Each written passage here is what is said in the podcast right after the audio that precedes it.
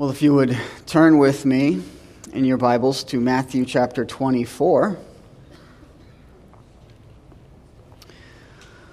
We're going to um, continue our, our study through this just amazing chapter.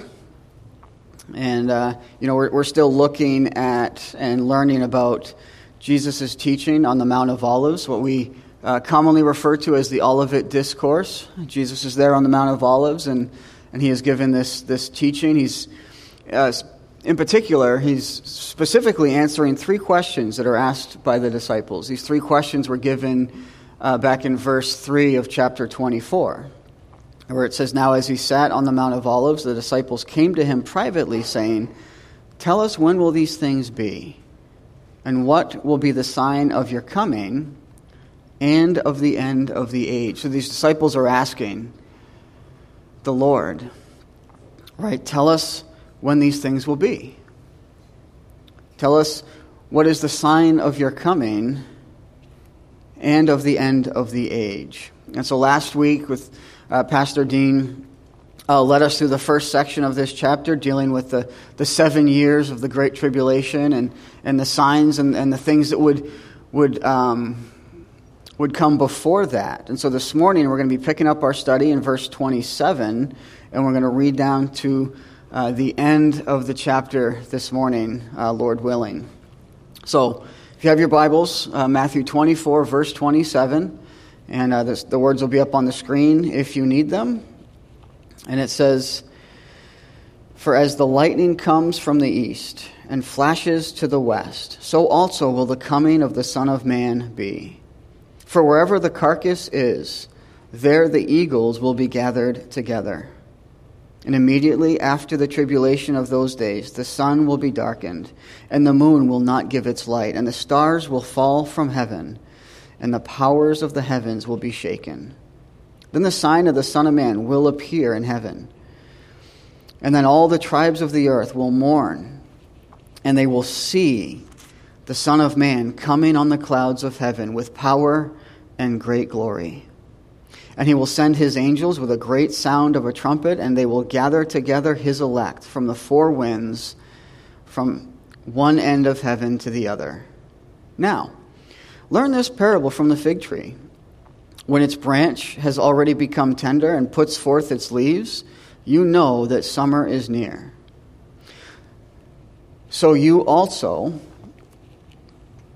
when you see all these things, know that it is near at the doors. Assuredly, I say to you, this generation will by no means pass away till these things take place. Heaven and earth will pass away, but my words will by no means pass away. But of that day and hour, no one knows, not even the angels of heaven, but my Father only. But as the days of Noah were, so also uh, will the coming of the Son of Man be. For, uh, for as in the days before the flood, they were eating and drinking, marrying, and giving in marriage until the day that Noah entered the ark, and did not know until the flood came and took them all away. So also will the coming of the Son of Man be. Then two men will be in the field, one will be taken and the other left. Two women will be grinding at the mill, one will be taken and the other left.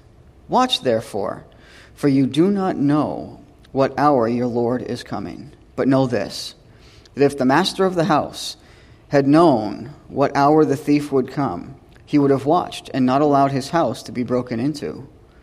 Therefore, you also be ready, for the Son of Man is coming at the hour you do not expect. Who then is a faithful and wise servant, whom his master made ruler over, the house, over his household? To give them food in due season. Blessed is that servant whom his master, when he comes, will find so doing. Assuredly, I say to you, that he will make him ruler over all his goods. But if that evil servant says in his heart, My master is delaying his coming, and, be- and begins to beat his fellow servants, and to eat and to drink with drunkards, the master of that servant will come on a day when he is not looking for him, and at an hour when he is not aware of, and will cut him in two and appoint him his portion with the hypocrites. There shall be weeping and gnashing of teeth. And Lord, would you honor the reading of your word this morning? Would you go before us, Lord, as we enter in this study? Would you speak to us? Would you minister to us? God, have your way. Pour out your spirit in this place. And we pray these things in Jesus' name. Amen. So, as we consider this passage, even just a, even just a cursory reading of, of verses 27 through 51, just a cursory reading tells us what this is talking about, tells us what this section is all about. It is all about the coming of the Son of Man, it's all about the coming of Jesus. I mean, look with me in verse 27. It says, The coming of the Son of Man. In verse 30, the Son of Man will appear. Further down in verse 30, the Son of Man is coming. Verse 37, the coming of the Son of Man. Verse 39, the coming of the Son of Man. Verse 42, your Lord is coming. Verse 44, the Son of Man is coming. Get the picture? This passage is all about the Son of Man coming. It is all about Jesus' return. He is coming back. It's all about the coming of the Son of Man. I titled this message, The King is Coming. Because he is. It's a promise of Scripture. In fact, this phrase, the Son of Man, is a messianic title that was first given to us back in Daniel chapter 7, verse 13. And it's one of the most common titles that the Lord uses of himself that Jesus himself calls himself the Son of Man. And here, several times throughout this passage, talks about his coming, that he is coming. You know, biblical prophecy provides some of the greatest encouragement and some of the greatest hope available to us today. Just as the Old Testament is saturated with prophecies concerning Jesus' first advent, for his, his first coming. So both testaments are filled with references to his second coming, the second coming of Christ. One scholar has estimated that there are 1,845 references to Jesus' second coming in the Old Testament alone, where 17 books give it prominence. And in the 260 chapters of the New Testament, there are 318 references to his second coming an amazing one out of every 30 verses. Think about that. In the, Old, in the New Testament, one out of every 30 verses references his second coming, references the fact that he is coming back. 23 of the 27 New Testament books refer to this great event. For every prophecy in the Bible concerning his first advent, there are eight more which look forward to his second. He is coming back. Amen, right? It's a good spot for an amen right there. He is coming back. And so, as we, as we jump in this morning, as we jump into our text, if you're a, a note taker this morning, there's going to be six things that we want to consider. Six things to consider this morning about the coming of the Son of Man. Six things that, com- that uh, pertain the second coming of Jesus. The first is the prophecies regarding his coming. The prophecies regarding his coming. Look back at verse 27 through 31 with me. In verse 27, it says, For as the lightning comes from the east, and it flashes to the west, so also will the coming of the Son of Man be. Right? As the lightning flashes from the east and to the west, so too will the coming of the Son of Man be? So, if you will, just flip over with me to Revelation chapter 1. And, as we consider this morning just the, the, the, the coming of, excuse me, Jesus, this is obviously uh, describing the second coming of Jesus, which occurs at the end of the seven years of tribulation, right? The, the, um, the previous verses, as we lead into this passage, the previous verses have been talking about the false teachers, the false Christs, the false prophets that will come on the scene, that will come to deceive. But when the true Christ, right, when Jesus comes back, Right? When the true Messiah comes, it will be evident and it will be obvious. In other words, no one is going to miss it. Right? Right now, people might be coming on the scene, and you know, people might argue that, oh, Jesus came at such and such a time. You know, his second coming happened then. You know, people today might even be claiming to be the Messiah, to be the Christ. But no, Scripture is clear. When he comes back for his second coming, the entire world will know of it. It'll be clear, evident, and obvious that he has come back. So in Revelation chapter 1, verse 7, uh, it says, Behold, he is coming with the clouds, and every eye will see him. Even they who pierced him, and all the tribes of the earth will mourn because of him. Even so, amen. Every eye will see him. Right? This isn't some something that he, he comes on the scene in secret and no one knew. That was his first advent. That was his first coming. When it seemed somewhat veiled and uncertain, but his second coming, everyone will know. Right? It says, every eye will see him. You know, and it's interesting that we live in a day and age today when that is possible. Right? Something can happen in the world and everybody can see it and view it. You know, but as we get into this passage, we're going to see it's more than just some Facebook Live video or someone live streaming on Instagram or whatever it is. No. No, there's going to be signs in the heavens that Jesus is coming back. You know, if we were to keep your finger in Revelation, we're going to go back there, but coming back to our text in verse 28 of Matthew 24. It says, Wherever the carcass is, there the eagles will be gathered together. Right? So something, something happens when, when Jesus comes back, right? When in Jesus' return, something happens and, and there is a clear and evident picture going on. You know, and it says there that that for wherever the carcass is, the eagles will be gathered together, right? So the carcass is, right, obviously referring to something that is dead, something that is passed on, right? Dead flesh. And the eagle, which could probably be better translated vulture, right? He's talking about a, bird of prey that feeds on flesh. In particular, feeds on dead flesh, right? Feeds on carcasses.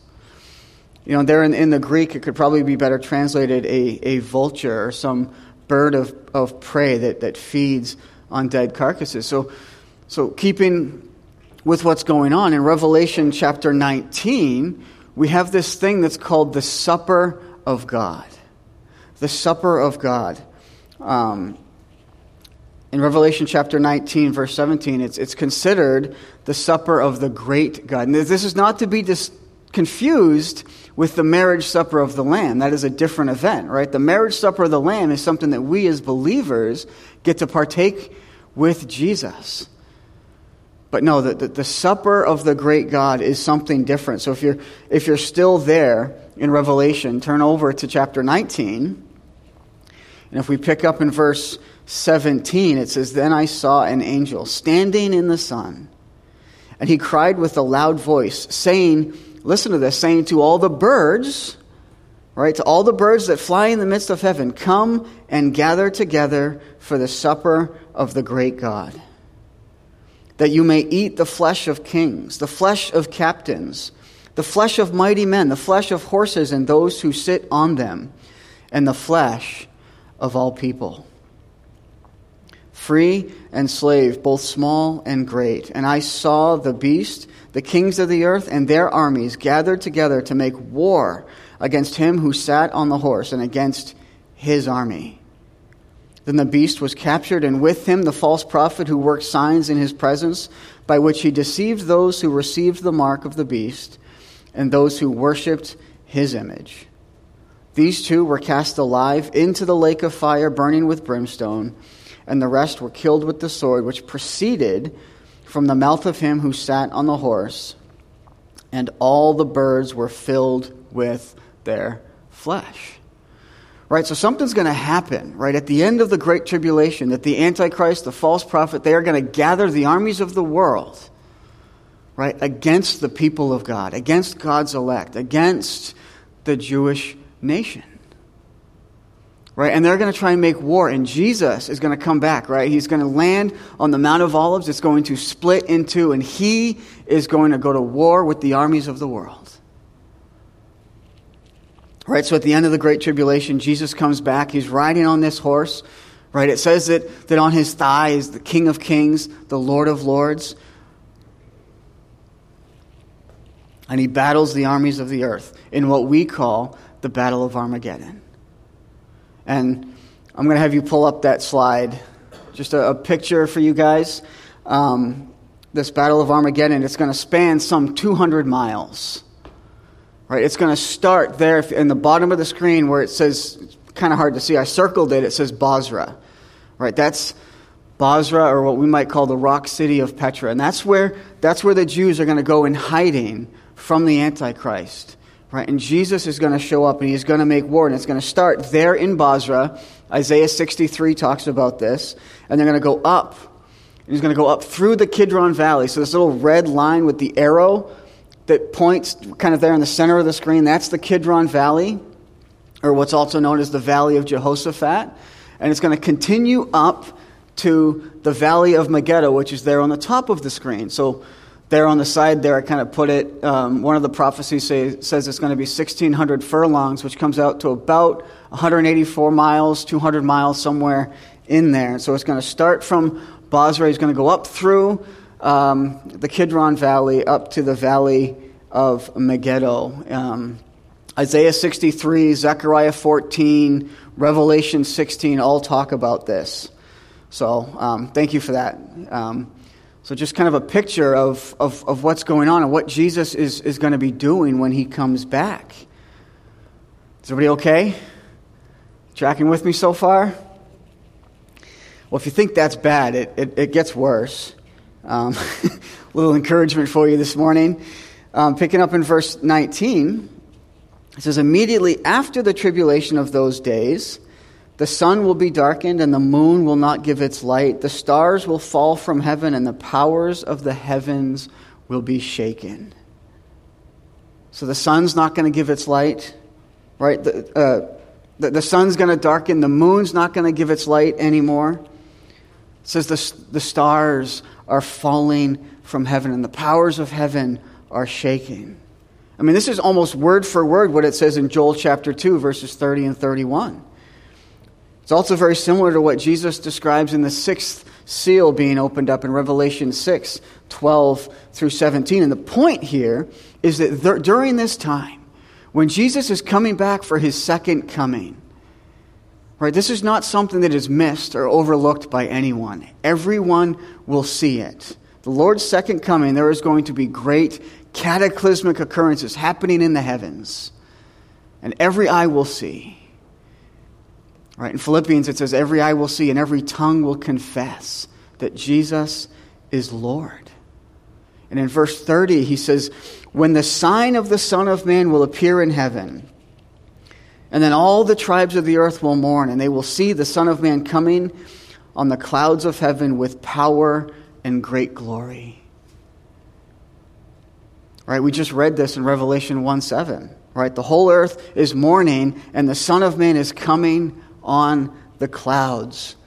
Zechariah 12:10 says, "And I will pour on the house of David and on the house I'm sorry, and on the, the inhabitants of Jerusalem the spirit of grace and supplication, and they will look on me whom they pierced. Yes, they will mourn for him as one mourns for his only son, and grief for him as one that grieves for a firstborn."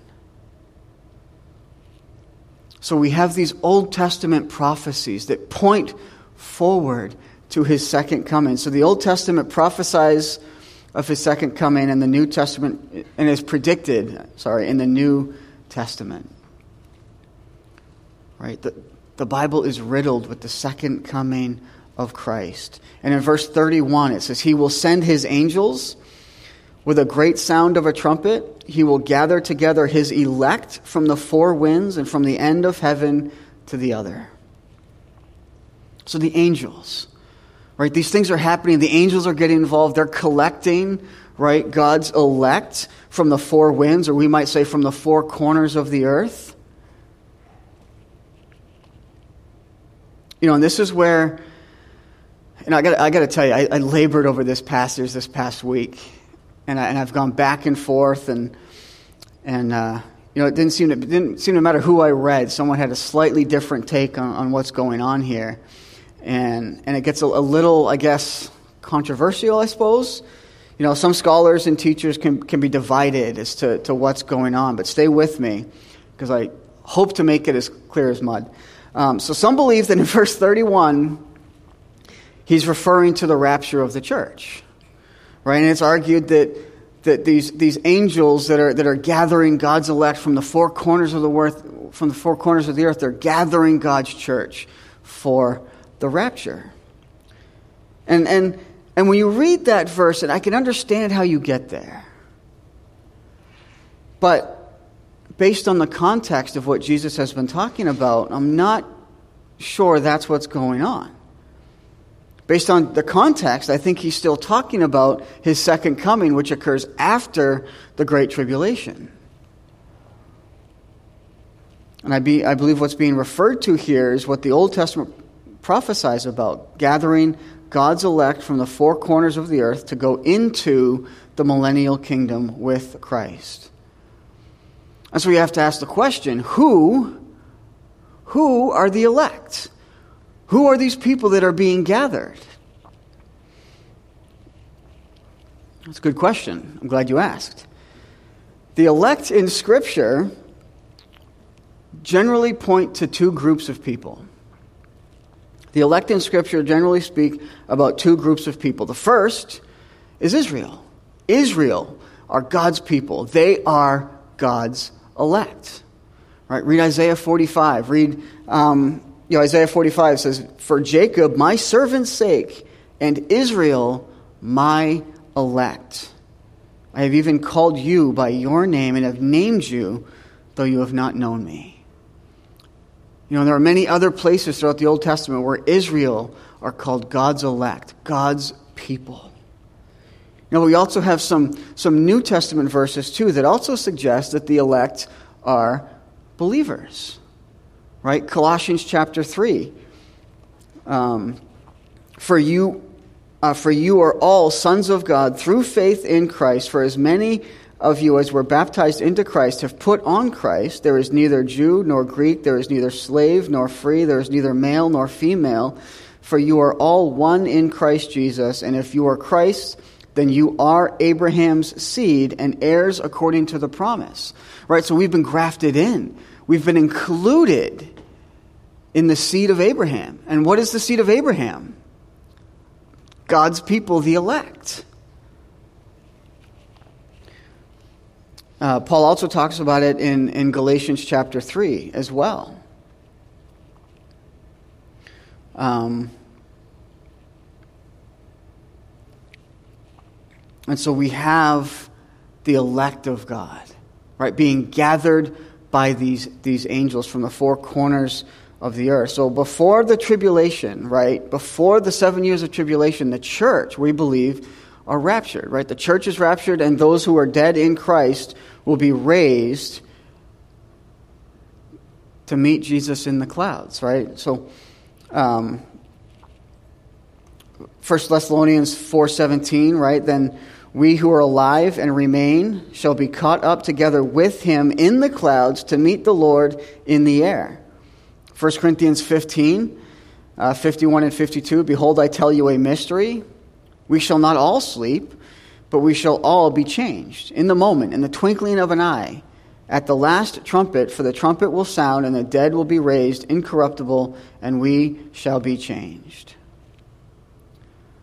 So we have these two events that take place, these two gatherings, right? That, that in the one sense, we have the church being gathered and being raptured, right? Meeting Jesus in the clouds.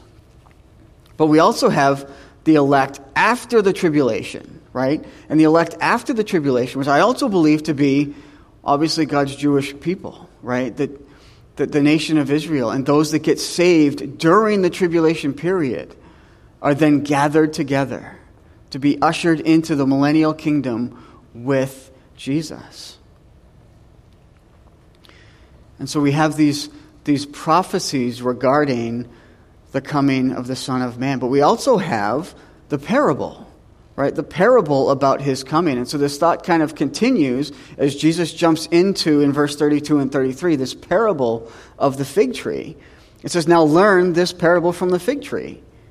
When its branch has already become tender and puts forth its leaves, you know that summer is near. So you also, when you see all these things, know that it is near at the doors. So the fig tree, right? When you see the fig tree, and the thing about the fig tree is when the fig tree starts producing leaves, at the same time it starts producing its fruit. So the idea is when you see a fig tree with leaves on it, the fruit's there right? And, and if you remember the, the story when Jesus cursed the fig tree, right? Because he went to the fig tree and he saw the leaves on the fig tree, so he expected there to be fruit on it, but there was no fruit to give him nourishment. In the same way, he's, he's using that kind of same analogy. When you see the leaves on the fig tree, you know the fruit is on the fig tree. You know, and he's kind of um, talking to us about basic gardening, right? When you start to see the leaves come out, when you start to see the plant bloom, you see the flower, right? you know the time is almost ready, right? The harvest is almost there. Spring has sprung, which means summer is right around the corner. He's basically saying, hey, you, you guys can read the signs of the times, right? You guys can look at the plant and say, hey, the leaves are growing, the flowers there, right? Spring is here, which means summer is at the door. So when we see this fig tree blooming, it means that the time has come. Right? It means that his second coming is upon us. You know, and he says this interesting thing there in verse 34 where he says, Assuredly I say to you, this generation will by no means pass away till all these things take place. So the generation that sees the fig tree, right? When you see these things, this generation won't pass away. And there's been a lot of debate as to what this means. In particular, there's been a lot of debate as to who is this generation? What's the generation that's going to see these things? Right? Because he says the generation that sees these things won't pass away. Right? There won't be another generation. So there's been a whole lot of debate, you know, about what this generation means. Some say that a generation is 40 years. Others say that a generation is 70 years. Some even go as far as to say a generation is 100 years. And so that you start, right? You can see where this goes, right? You can put the timetable on it. Well, if a generation is 40 years and I saw this thing, then 40 years after this thing, that's when it happens. Right? Because we're trying to read the signs, right? We're, we're looking for the fig tree to bloom. And a lot of people have said that the fig tree, when it, when it blooms, the blooming fig tree, the fig tree with leaves on it, was a nation of Israel. In 1948, when they became a sovereign state again, when they became a nation again. That was the fig tree, and that's when it bloomed. Right? And so, so what did people do? Right? Then you start taking, okay, well, if a generation is 40 years, so in 1988, Jesus is coming back. Well, I hope that's not true because we're still here. Well, then, you know, 70 years. Well, that came and passed. Well, 100 years. So in 2048, get ready.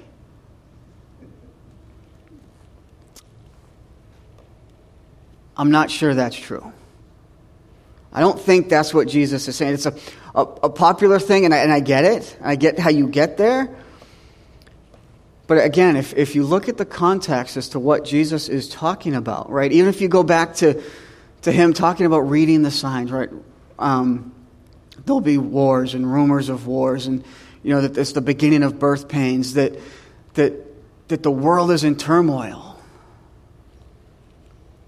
You know, but he's talking about his second coming. And I think what he's saying here is the generation that sees the Great Tribulation will be the same generation that sees his second coming. There won't be another generation after that until his millennial kingdom. I think that's what he's trying to say. This generation, the generation that sees the Great Tribulation, the generation that goes through that, will be the generation that sees his second coming and will experience that. And when you look at the context, in my opinion, I feel that that's what fits the best. Well, in verse 35, he continues. He says, Heaven and earth will pass away, but my words will by no means pass away. He's talking about the end of the world, right? Right? He's making war with the Antichrist. He's putting the Antichrist and the false prophet in the lake of fire. Right? He's battling their armies from Bozrah through the Kidron Valley up to the Valley of Megiddo, the Battle of Armageddon. Right? Things are coming to an end. But it's almost as if he interjects there and says, Take heart. Heaven and earth are going to pass away. My word will never pass away. My words will by no means pass away. Really? Heaven and earth will pass away? Oh, yes. Read first, uh, sorry, read 2 Peter 3 10 and 11.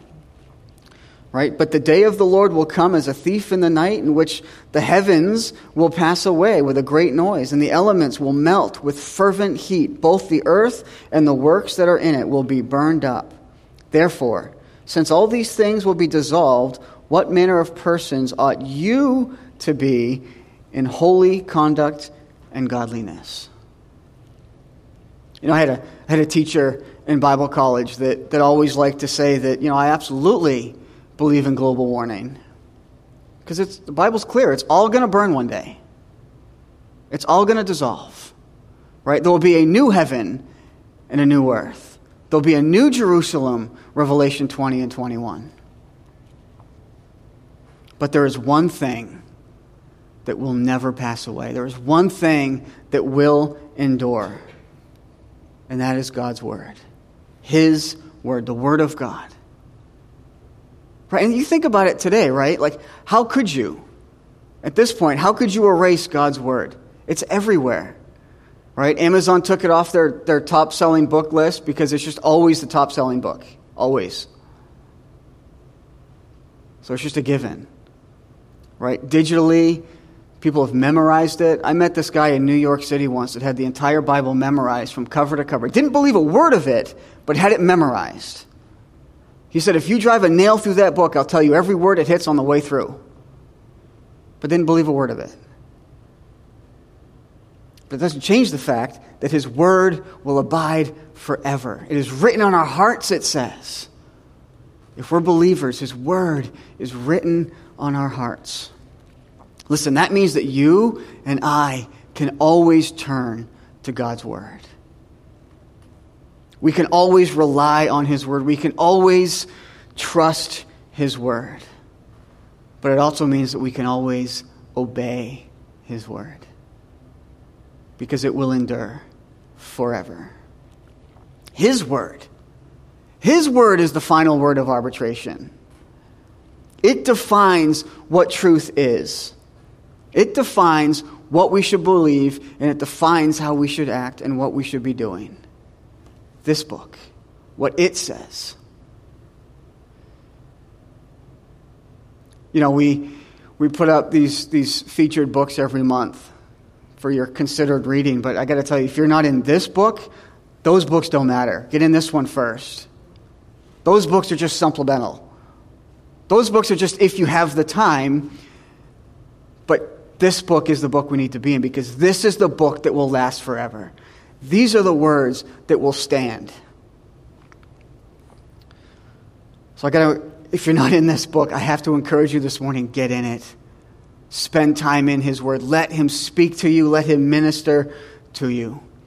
Well, we have to hurry up. The third thing that we want to consider this morning is not just the prophecies about His second coming, not just, um, sorry, what was the second one? The parable about His coming. The third one is the problem with His coming. As, as I've already kind of mentioned, you know, was, there's, there's some different thoughts here as to what Jesus is talking about. And in verse 36, he says, But on that day and in that hour, no one knows. Not even the angels of heaven, but my Father only. So it's interesting here that if, if we're still talking about Jesus' second coming, right, which clearly verses 27 through 35 have been clearly describing the second coming of Jesus, right? when he comes in glory, right? When, when, when the heavens are being lit up, right? When the sun is being darkened, the moon is gone, the, the stars are falling. But then he says, but of, but of that day and hour, no one knows. You know, in verse 42, he says, Watch therefore, for you do not know what hour your Lord is coming. Verse 44, Therefore you also be ready, for the Son of Man is coming in an hour you do not expect. If we were to jump over to Matthew 25, verse 13, he says, Watch therefore, for you know neither the day nor the hour in which the Son of Man is coming. So there's a sense in which he jumps into this section where no one knows. Not the angels, not anybody. Only the Father knows when the Lord is coming. So, is he talking about the second coming of Christ or is he talking about the rapture of the church? And this is the debate. And, and it didn't seem to matter who I read or who I listened to or, or, or where I got into this. One person would say it's the rapture, the next person would say it's the second coming. And the next person, that's, that's the second coming, this person will say it's the rapture. And, and I got to tell you, I was a little perplexed by this. And I'm not trying to scare you because here's the thing whether it's the church being raptured or whether it's the second coming of Jesus after the tribulation, it doesn't change the point that he's trying to make. It doesn't change the truth of the fact that we need to be ready and we need to be waiting for his coming. Whether it's us waiting for the rapture or whether it's the tribulation saints waiting for his second coming, be ready, be watchful. But as we look into this, in context, what Jesus has been talking about is the second coming, right?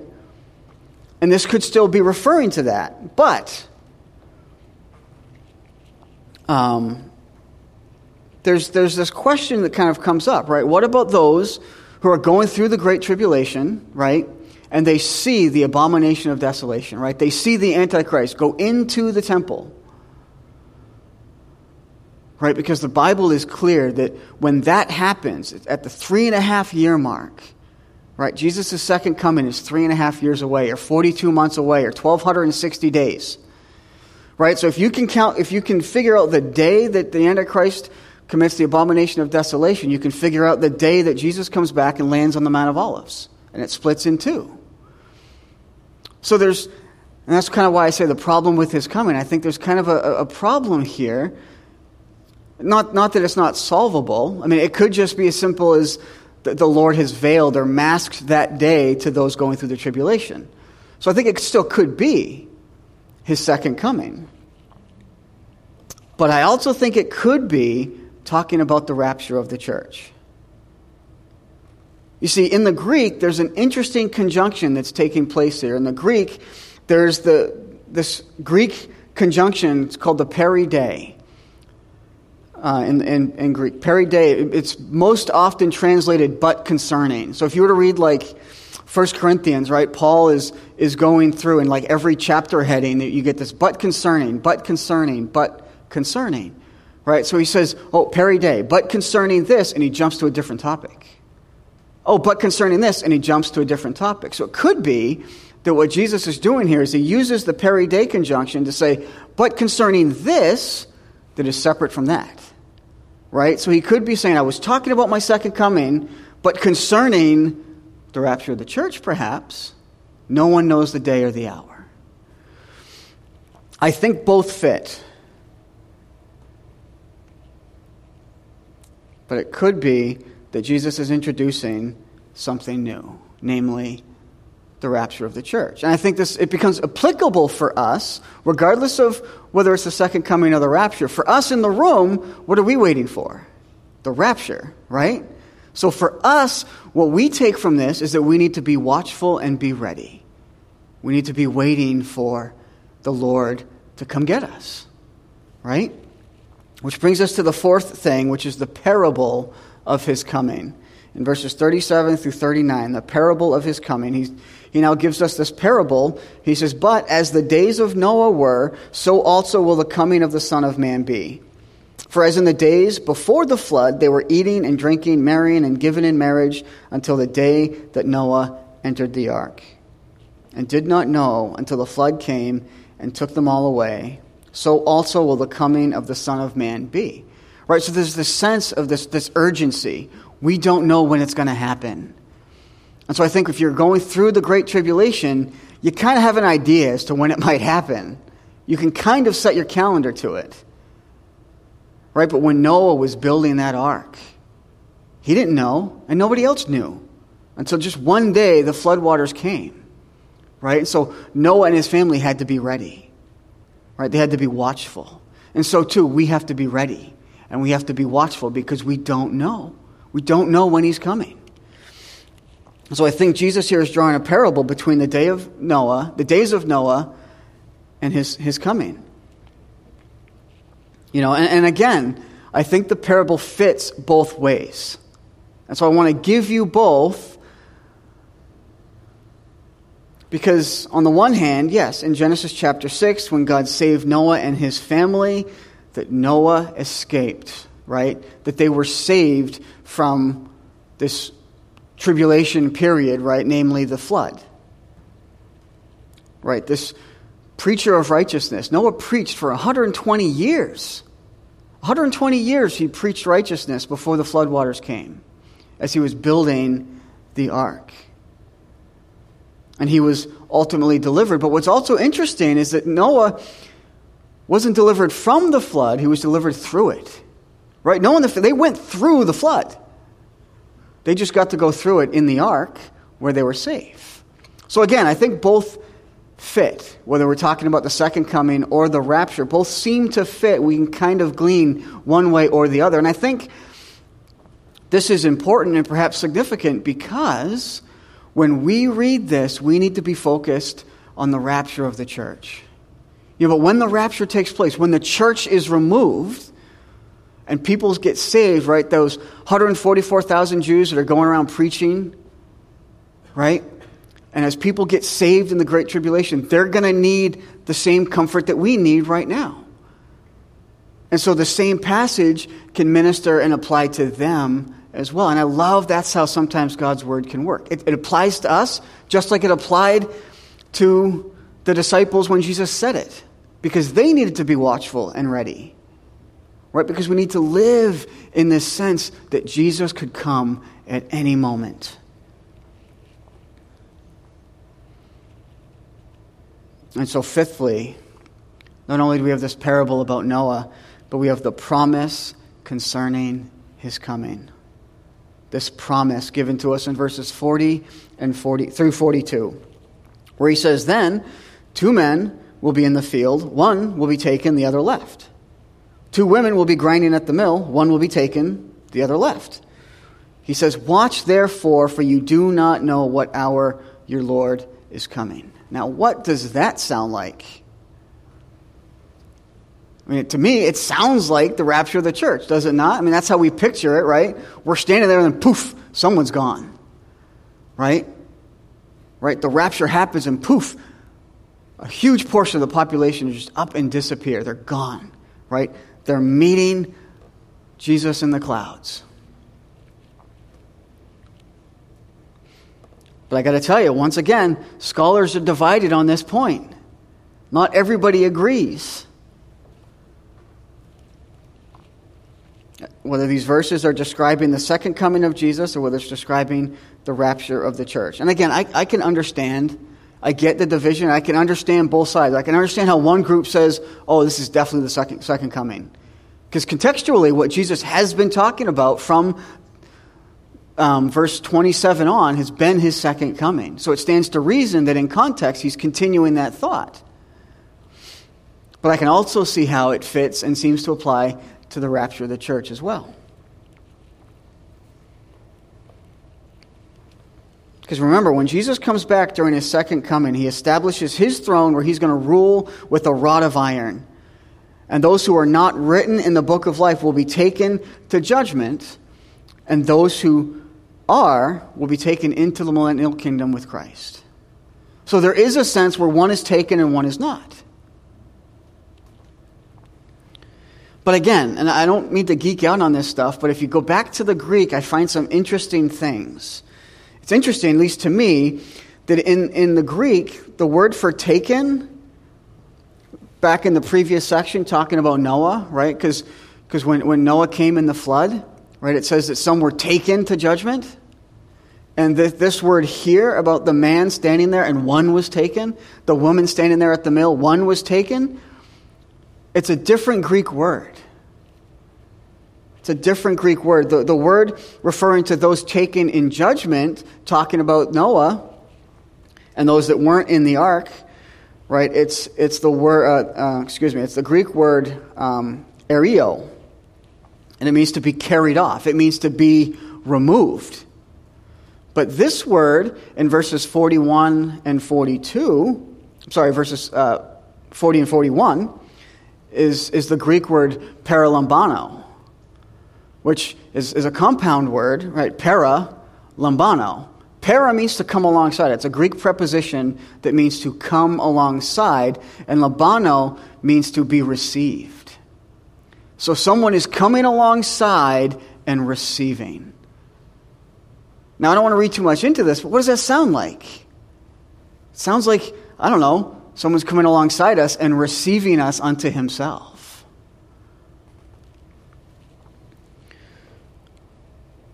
Paralambano, to be, it means to be joined with, or to be received, or to be accepted. And so it could be that the church, right, is being accepted, is being joined together with Christ right? That He's coming alongside us and receiving us.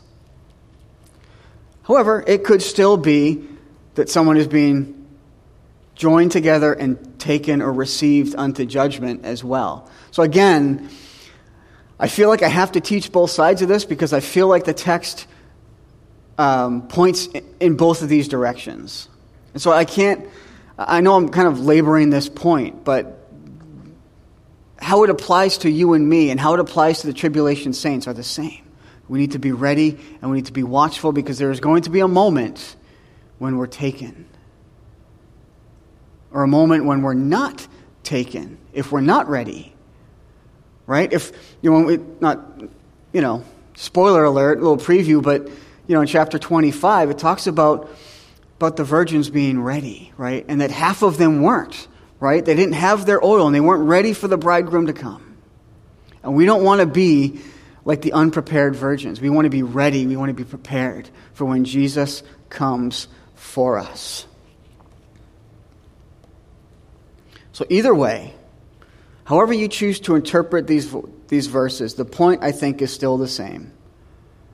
Whether we're waiting for the rapture or whether we're waiting for his second coming, we need to be waiting. We need to be ready we need to be watchful. Well, let's come to the sixth and the final thing we want to look at. We'll close with this. The sixth thing is the preparation for his coming. The preparation for his coming. We need to be prepared. And that's kind of been the crux that he's kind of bringing us to is to be prepared. He's telling his disciples and those listening and reading, be prepared. Be ready. Be watchful. And this preparation involves two things two, th- two things. The first is being ready in verses 43 and 44. It says, But now, but know this, that if the master of the house had known that hour, I'm sorry, had known what hour the thief would come, he would have watched and not allowed his house to be broken into. Therefore, you also be ready, for the Son of Man is coming in an hour you do not expect. It's a simple point, but it's a powerful one. We need to be ready. Once again, whether it's the rapture or the second coming, right? Right now, we are awaiting the rapture of the church. We are waiting for him to come get us. We need to be ready. There needs to be this sense of anticipation, this sense of eagerness for our Lord. And for those tribulation saints that get saved during the tribulation, they need to be ready. They need to be watchful, for Jesus is going to come back. He's going to step foot on the Mount of Olives. And those that aren't called by his name are going to get taken in judgment, right? When Jesus separates the goats, right? And the sheep. 2 Peter 3:10 says, but the day of the Lord will come as a thief in the night. Right? Paul says in, in 1 Thessalonians 5 2, For you yourselves know perfectly that the day of the Lord so comes as a thief in the night. Right? We won't be expecting it. We won't be, you know, it, going back to, to the parable with Noah, right? It says that people were, were eating and drinking, they were marrying and being given in marriage. Right? In other words, people are going about their day like they always have been. Right? We wake up in the morning and we go through our morning routine. Step one, I got to get my morning coffee, otherwise, nothing else is happening today. Um, you know what I mean? We have this routine, we have this stuff that we do, and, there's a sense we, we kind of lose that anticipation, that eagerness that the Lord is coming. You know, that word Maranatha that we like to say, right? Maranatha, Lord, come quickly. You know, it was a Syriac expression that means our Lord comes. That's what it means, right? Maranatha, our Lord comes. And it was used as a greeting in the early church. In other words, the early church, they didn't say hello, they didn't say goodbye, they said Maranatha. That was their greeting. Whether coming or going, they said Maranatha. And man, I think, you know, if, if we had that same kind of upward look today, looking for our Lord, saying, Our Lord comes, Maranatha. I mean, if we greeted each other that same way every time, it would it'd get so ingrained in our heads the Lord is coming. He's coming back. Maranatha. At any moment, this could be it.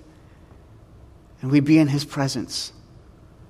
Right? Awaiting those words, well done, good and faithful servant. Enter into the joy of the Lord. Right? That's what we want, right? That's what we're waiting for, eager for. Or are we caught up with the busyness of the world and just it's just another day? Are we just eating and drinking and marrying and being given in marriage? We need to have that awareness of the imminent return of Jesus, the imminent return of our Savior. We need to be ready.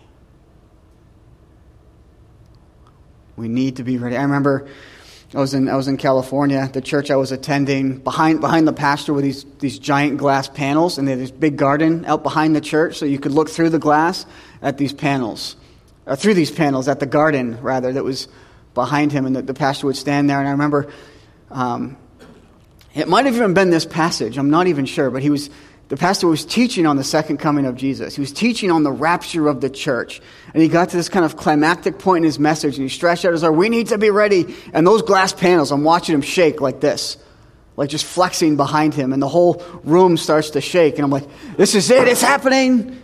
Oh, breaking stuff up here. Um, it's happening. And it, just everyone else is like, ah, just an earthquake. Well, I'm from New Hampshire, man. We don't have earthquakes thought the Lord was coming for us. But that sense of eagerness and anticipation that it could be any moment, that the very floor could start shaking as Jesus comes for his church. Well, lastly, not only do we need to be ready, but we need to be faithful. We need to be faithful. Verses 45 through 51. Who then is a faithful and wise servant, whom his master made ruler over his household to give them food in due season. Blessed is that servant, whom his master, when he comes, will find so doing. Assuredly, I say to you that he will make him ruler over all his goods. But, but if that evil servant says in his heart, My master is delaying his coming, and begins to beat his fellow servants, to eat and to drink with drunkards, the master of that servant will come on a day when he is not looking for him, and at an hour that he is not aware, and will cut him in two and appoint his portion with hypocrites. There shall be weeping and gnashing of teeth. There is a sense in which not only should we, be ready, but we need to be faithful. And I love it what it said we need to be found so doing. You know, and that's the question this morning. What has He entrusted you with? What has He called you to? What has He given you to be a steward of? And are you being faithful with it? Are you being faithful? Right? Because again, I've already mentioned in Matthew 25, we're going to probably look at this next week, right? The Lord said to him, Well done, good and faithful servant. You have been faithful in a few things. I will make you ruler over many things. Enter into the joy of the Lord. That's what we're longing for. That's what we're hoping for, is to be faithful, to be found faithful. Not just found ready, but found faithful. You know, I think of when, you know, that, that little glimpse into Jesus' childhood that we have in, in Luke's gospel, right, where they're searching frantically for him. They found him there in the temple, and he was the one teaching them. And his response was, Don't you know that I need to be about my Father's business? You know, isn't that so true of us? Don't you know that we need to be about our Father's business? We need to be faithful. You know, it's interesting how we always think that we have more time, right? We always think that there's more time. There's never this sense that like time is running short. We always feel like we have more time than we actually have. And I think the Lord this morning is telling us that we, we don't have as much time as we think. That the time is drawing short. And certainly as I look out in the world we live in, I wonder, Lord, how much longer can you tolerate? How much longer? And I'm, and I'm thankful and I praise the Lord for, for his patience with us because the longer he waits and the longer he tarries, the more people can be ushered into his kingdom. Right? And that is the mercy and the grace of the God that we serve, is that he is waiting because he wants people to be saved. He doesn't want people to go through the tribulation. That's not what he wants. But it's what has to happen. And we need to be faithful. So I ask you this morning what can we be doing for Jesus? How can we be serving him? How can we be faithful to him? Don't don't wait till tomorrow. Because here's what's happened. If you wait until tomorrow, tomorrow will turn into next week. And next week will turn into next month, and next month will turn into next year, and next year, who knows? Right? Because that's what we do. Ah, I can deal with that tomorrow. Anybody else a procrastinator? Or is it, or is it just me? Am I the only one? Right? Like that.